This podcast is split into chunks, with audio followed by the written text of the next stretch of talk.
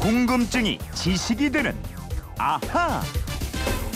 네, 궁금증은 풀고 호기심은 채우는 시간입니다. 김초롱 아나운서와 함께합니다. 어서 오세요. 네, 안녕하세요. 금요일입니다. 이거예요. 아하 금요 특별판 앗, 앗, 이런, 이런 것까지. 것까지. 네. 오늘은 책 얘기부터 네. 좀 하겠습니다. 아, 노란 표지에 궁금증이 지식이 되는 아하라고 제목이 크게 박혀 있는 책. 예, 이 코너에서 방송한 내용이 방금 따끈따끈한 한 권의 책으로 묶여져서 나왔어요. 어, 축하합니다. 책도 참 예쁘네요. 네. 지금 제가 막 펼쳐보고 있는데 편집이 아주 깔끔하고요. 뭐 군데군데 그림도 적절하게 들어가 있어서 읽기가 더 편하네요. 음. 제가 방송했을 때보다 책으로 보시는 게 더 나으실 수도 있겠어요. 아니 근데 저희도 방송은 이제 지나가잖아요. 예. 그러니까 이게 다시 보니까 또 새롭더라고요. 그러네요. 예. 그동안 책으로 내달라 이런 분들 예. 많이 계셨는데 가까이 두고 부모와 자녀와 함께 읽으면서 세상 보는 눈을 좀 넓혀보겠다 음, 음. 이러신 건데 맞죠? 이렇게 하면 더 즐겁고 흥미로워질 것도 같아요. 그럼요. 예, 서로 여기 나눌 얘기거리도 풍부하고. 보시면 이재용 아나운서랑 저랑 책에 음. 한 글자씩 썼는데요. 뭐라고 썼을까요? 궁금하시면 책을 사셔서 직접 확인해 보시고요. 앞으로도 궁금한 내용 생길 때마다 저희 궁금증이 지식되는 아하로 많이 보내주세요. 아유, 방송에서 궁금증 풀어드리고 이것도 쌓이면 책 두 번째 나올 수도 있습니다. 사셔서 보시고요. 뭐, 아, 책잘 판다. 아, 아니, 제가 근데- 쓴 책은 아닙니다. 아, 저희가 계획은 하고 있어요. 이 예. 책이 우리 방송 소재를 가지고 한 거니까 여러분들께 좀 어떻게 하면 좀 전해드릴 수 있을까 이런 방법도 좀 생각하고 있거든요. 아 그래요? 예, 한번 말씀을 좀 드려볼게요. 저희가 방안을 찾아본. 다음에. 예 예. 자, 이제 청취자의 궁금증 소개해 드리겠습니다. 먼저 휴대폰 뒷번호 7009님인데 저는 엿을 좋아합니다. 엿은 옛날부터 합격을 기원하는 선물로 활용이 되는데 이 좋은 엿이 왜 욕설처럼 엿을 먹어라 라는 말로 쓰였나요 하셨어요. 제가 적나라하게 못했습니다. 네, 어제 수능 시험 보는 수험생들한테 엿을 선물한 분들도 많이 계실 텐데 그러게요. 네, 엿이 왜 이렇게 이중의 의미로 쓰이는지 그거 한번 풀어보죠. 예. 아니 네. 어제도 그 시험 딱 붙으라고 학교 교문에 엿 붙이신 분들 계실 것 같아요. 네. 왜 옛날에는 과거 공부하는 집에서는 엿고는 단내가 난다 이런 음. 말이 있을 정도로 이 시험 준비하는 유생들이 먹던 최고급 간식이 엿이 었고요. 설날에 이 한 해의 복을 기원하면서 먹던 전통 음식이었습니다. 음, 엿 붙인다고 그러셨는데 예. 그거 수능 시험 보러 가는 고등학교에 붙이면 안 되죠. 고등학교에 계속 붙어 있으면 어떡합니까? 일단은 들어갈 시험장에 대학에다가 붙여. 들어가 있으니까 이것도 보고 대학에도 붙이실 겁니다. 예. 알았어요. 예. 엿은 공부하는 학생들이 먹으면 예. 실제로 두뇌 회전에 좋다고 그러잖아요. 아, 그럼요. 우리 뇌가 에너지를 엄청나게 소비하게 되는데요. 뇌를 소비하는 에너지의 근원이 포도당입니다. 네. 근데 엿의 단맛을 내는 메가당이 포도당 두 개가 결합돼 있어요. 음. 그래서 포도당과 과당이 결합된 설탕보다 이 포도당을 두 배나 공급하게 되고요. 음. 체내 흡수 속도도 빨라서 먹는 즉시 두뇌 활동을 왕성하게 하는 에너지원이 된다고 합니다. 그래서 옛날 과거 시험을 치르는 유생들이 엿을 하나씩 입에 물고 시험장에 아. 들어갔다 이런 기록도 있어요. 네. 아니 그렇게 두뇌 좋다고 이제 합격 기원하고 이러던 엿이 예.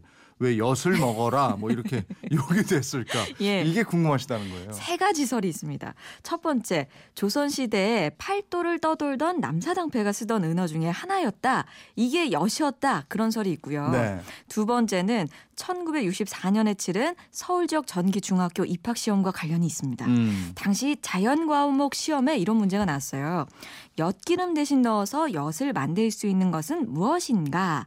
이 문제의 보기로 1번 디아스타제, 2번 꿀, 3번 녹말, 4번 무즙 이렇게 주어졌는데요. 네.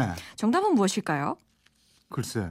정답은 네. 1번 디아스타제였습니다. 어, 근데 그 문제하고 정답에서 무슨 문제가 생긴 거예요? 그 일부 수험생과 학부모들이 네. 4번 무즙도 정답이라고 주장을 해요. 어. 근데 이 항의가 받아들여지지 않았거든요. 음. 그래서 학부모들이 무즙으로 직접 엿을 만들어요. 아. 그래서 그 엿을 당시 아, 문교부에. 들고 가서 예, 던지면서 이렇게 외쳤답니다. 이게 무즙으로 쓴 엿이라 엿 먹어라. 아. 이 사건이 회자가 되다가 결국 엿 먹으라는 말이 욕설이 됐다 이겁니다. 아, 그러니까 무 주부로도 엿을 만들 수 있다 이걸 보여준 거잖아요. 그렇죠. 그러면 시험 문제 틀린 것으로 처리됐던 학생들은 어떻게 된 거예요? 이 당시에 출제 오류 파동으로 먼저 당시 서울시 교육감하고 문교부 차관이 현직을 떠나고요. 아. 엿을 만든 부모들이 제기한 소송에서 승소 판결을 받았습니다. 음. 그래서 서울 시 내 명문 중학교에 응시했다가 불합격 처리됐던 학생들 파동이 난 지 6개월 만에 정원외로 입학이 허용됐다고 합니다. 네. 그러니까 그때도 시험 문제 하나로 합격하고 불합격이 갈리고 그랬군요. 그러니까요. 그리고 마지막 세 번째, 이 무주 파동이 있기 전에도 엿먹으라는 말이 있었다는 설입니다. 음. 조선 시대의 군역을 담당하기 위해서 한양으로 올라왔던 사람들이 군역을 마쳤는데도 고향으로 돌아가지 않고 눌러하는 경우가 있었대요. 네. 이 사람들이 초막집을 사서 거처를 정하면 이웃의 엿을 돌렸다고 네. 합니다. 일종의 집들이 선물, 뭐 음. 초막집의 주인이 자신으로 바뀌었다 이걸 공개적으로 알리게 된 거죠. 어, 그래서 그런 걸로 엿을 돌렸는데 그거는 욕하고는 좀 관계가 없을 것 같은데 어쨌든 엿을 통해서 일종의 공증을 받은 셈이네요. 예, 이게 나중에 소유권 분쟁이 생기면 음. 주변의 동네 사람들이 아 내가 그때 엿을 먹었어요 하고 증언을 하면서 네. 그집 주인의 소유를 증명하곤 했대요. 예. 그래서 이게 나중에는 엿먹으라는 말이 얼토당토하는 주장에 대해서 면박을 주는 의미로 쓰이게 됐다는 아, 겁니다. 그래요. 예. 예. 7009님 궁금증 풀리셨죠?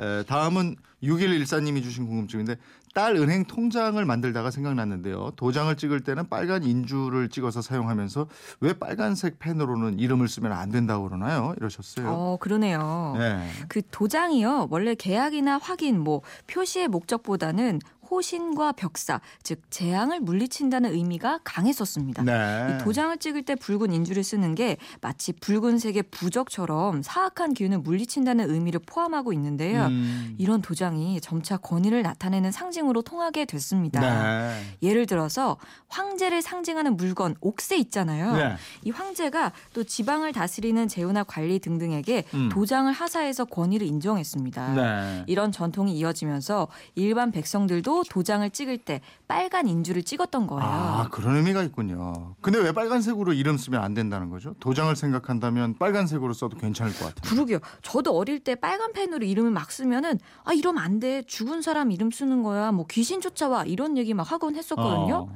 그 중국을 통일한 진나라의 진시황하고 관련이 있더라고요. 진시황이 황제의 권위를 높게 만들어가는 과정에서 오직 자신만 붉은색으로 이름을 쓸 수 있겠습니다. 음. 뭐 인주는 물론이고 주목이라고 그래서 글씨를 쓰는 먹도 붉은색으로 만들어서 썼대요. 네. 붉은색을 황제를 상징하는 황제의 색으로 삼은 거군요. 그렇죠. 그러면서 자기 말고는 붉은색으로 이름을 적지 못하게 했고요. 만약에 이걸 어기면 처형을 해버렸어요. 음. 이러니까 사람들이 무서워서 절대로 붉은색으로 글씨를 안 쓰게 됐고요.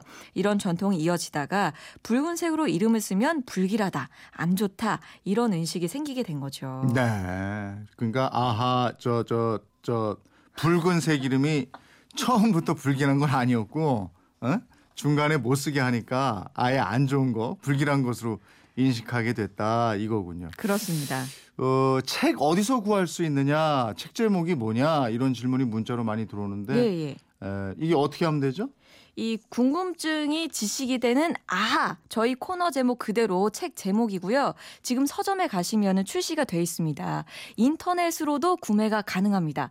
궁금증이 지식이 된 아하 많이 검색해 주세요. 아니 이건 또 뭡니까? 아 제가 웃음이 난 이유가 이것 때문인데 아니 미니 미니로 신모모님인데요. 예? 예. 어, 이재용 아나운서 저, 저한테 보낸 거예요 저한테. 예. 예, 김초롱 아나운서 남편입니다. 저희 신혼여행 갈 수 있도록 휴가 내주셔서 뭐 신혼여행 이게 뭡니까? 어머 남편 근무 중에 라디오 듣고 있 고 그러면 안 돼요. 이러시면 안 되는데 이거 나란 일 하시는 분이 아 금요 아유, 특별판 아, 이런 것까지 오늘 여기까지 해야 되겠고요. 에, 방송에 소개된 분들께는 선물 보내드리겠고요. 김초롱 아나운서는 저 예. 이제 신혼여행 다음 주에 그죠? 예, 다음 주에 저희가 예, 이뭐 2주 동안 자리를 비우게 됩니다. 그래도 해주시고 그 다음에 예, 예. 네 알겠습니다. 궁금증 어떻게 하면 돼요? 그건 이렇습니다. 인터넷 게시판이나 MBC 미니 휴대폰 문자 샵 8001번으로 보내주시면 됩니다. 짧은 문자 50원, 긴 문자 100원의 이용료 있어요. 생활 속의 호기심, 궁금증 많이 보내주세요. 신모모님이 참 많이 사랑하시네. 김초롱 아나운서 수고하셨습니다. 고맙습니다.